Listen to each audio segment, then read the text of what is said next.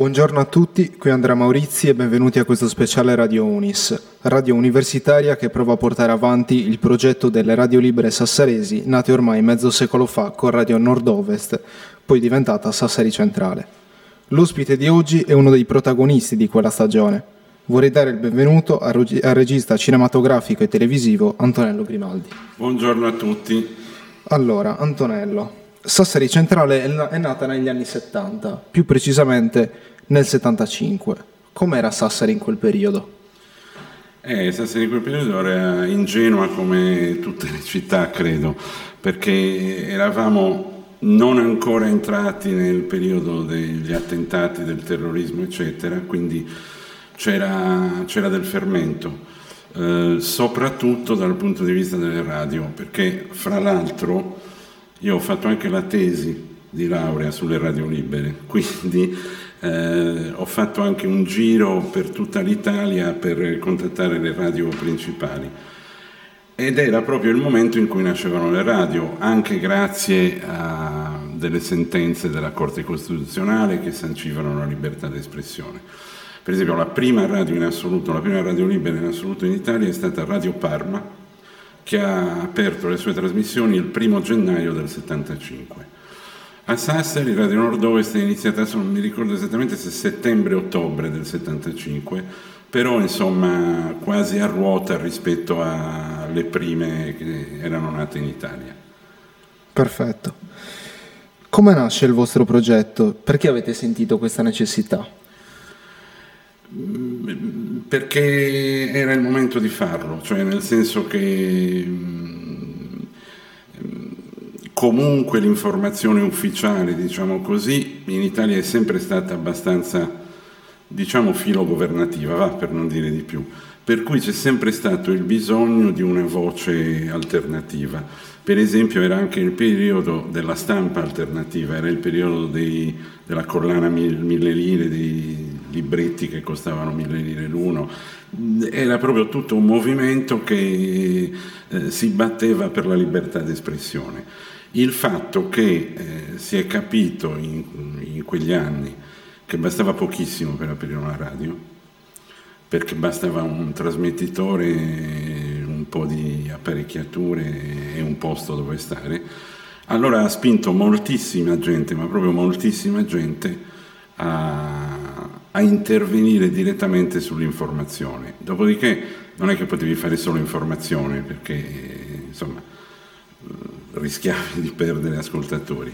E quindi intorno all'informazione, che era comunque il nucleo centrale, si sono cominciati a sviluppare i programmi musicali, i programmi, fra virgolette, di intrattenimento, eh, le telefonate col pubblico, insomma, tutto quello che poi piano piano faceva una radio.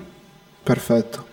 Entriamo più nello specifico. Come erano articolati i programmi della radio? Eh, eh, allora, eh, appunto, come ho detto, il nucleo centrale era il telegiornale che si chiamava Controcanale ed era curato principalmente da Bruno Pallavesini, che purtroppo è venuto a mancare qualche giorno fa, proprio da pochissimo. Ehm, lui coordinava tutti, tutti i servizi, perché naturalmente, essendo una radio libera, ma nel senso che non aveva imposizioni da nessuno, Uh, una delle cose principali era andare in giro per la città e intervistare la gente, cioè far parlare la gente, che all'epoca era una cosa che non si era mai fatta né in Italia né fuori.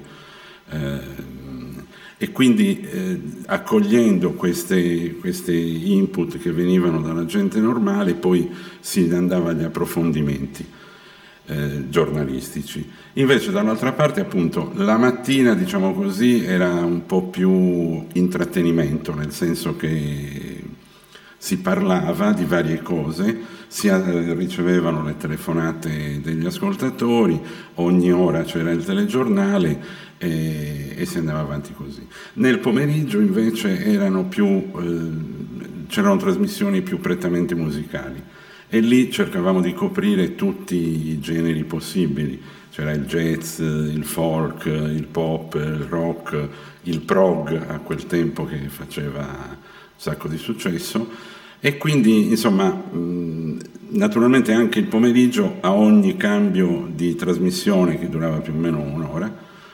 telegiornali, approfondimenti, eccetera, eccetera. A proposito di questo, qual era il suo ruolo all'interno della radio? Ma il mio ruolo eh, all'inizio era uno in realtà più sul settore musicale diciamo che sul settore dell'informazione eh, per cui ero uno di quelli che facevano appunto la musica in particolare appunto il prog rock quelle cose là. Eh, poi però, ehm, essendo che ero anche già appassionato di cinema, stavo già studiando per il cinema, assieme a Bruno Pava e a Marco Magnani, che anche lui è mancato tanti anni fa, facevamo anche le recensioni cinematografiche. Eh, adesso sinceramente non mi ricordo se la domenica mattina o il venerdì mattina, però forse il venerdì perché poi i film Sassari uscivano il venerdì e quindi davamo indicazioni alla gente su cosa andare a vedere, su, sui film che davano.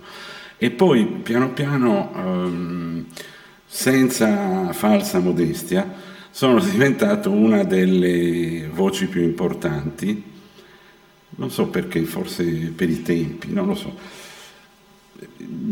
Cosa certificata dal fatto che una delle, no, delle, no, delle, cose di cui andiamo e vado più orgogliosi era che nel 76, durante le elezioni, quelle in cui a un certo punto il PC superò addirittura la DC, ehm, avevamo messo gli altoparlanti in Piazza d'Italia tutto il giorno per dare aggiornamenti continui sulle elezioni e eh, ai microfoni della radio c'eravamo io e Pasquale Porco, che era il capo indiscusso delle voci radiofoniche di radio, che a quel punto era già Radio Sassari Centrale, mentre aveva iniziato come Radio Nord-Ovest. Sì, poi cambia nome, tipo nel 75 ha cambiato nome. Sì, sì.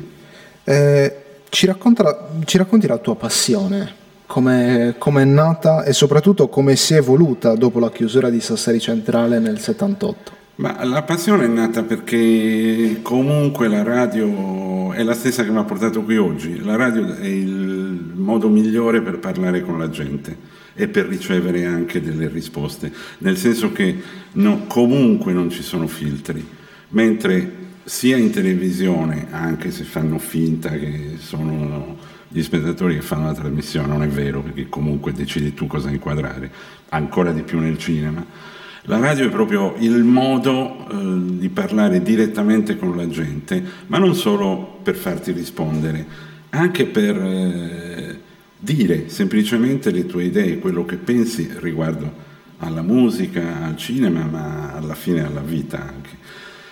Quando ha chiuso Sassari Centrale non l'ho coltivata purtroppo, perché poi, anzi no, devo dire la verità, c'è stato sui primi anni Ottanta è nata un'altra radio a Sassari che si chiamava Radio Popolare, che aveva gli studi in via Arborea e avevo partecipato anche a quella, che però è un'esperienza imparagonabile a Sassari Centrale, nel senso che è durata poco e lì erano già in decadenza uh, le radio libere.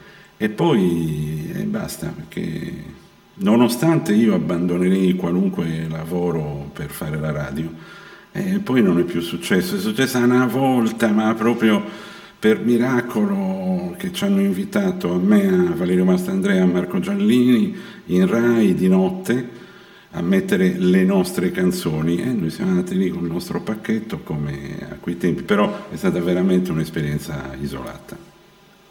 Perfetto. Da radio a radio, sente di poterci dare dei consigli?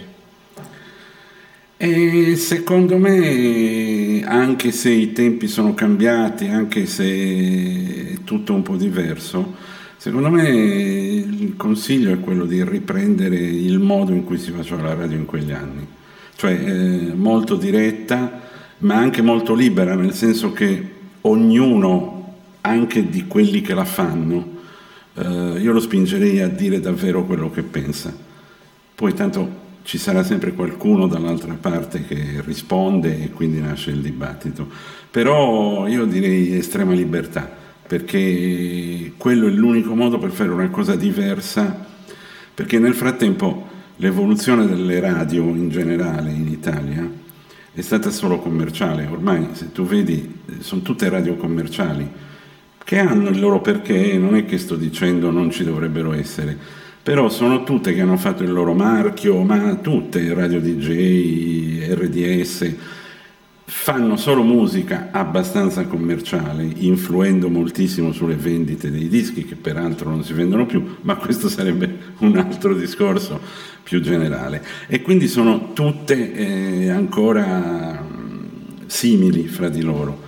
E quindi secondo me è il momento che ci vorrebbe un'altra, un'altra curva che probabilmente può essere data da, dalle radio che ormai sono più radio web, come si chiama? Radio web, io sono antico, no? so queste cose.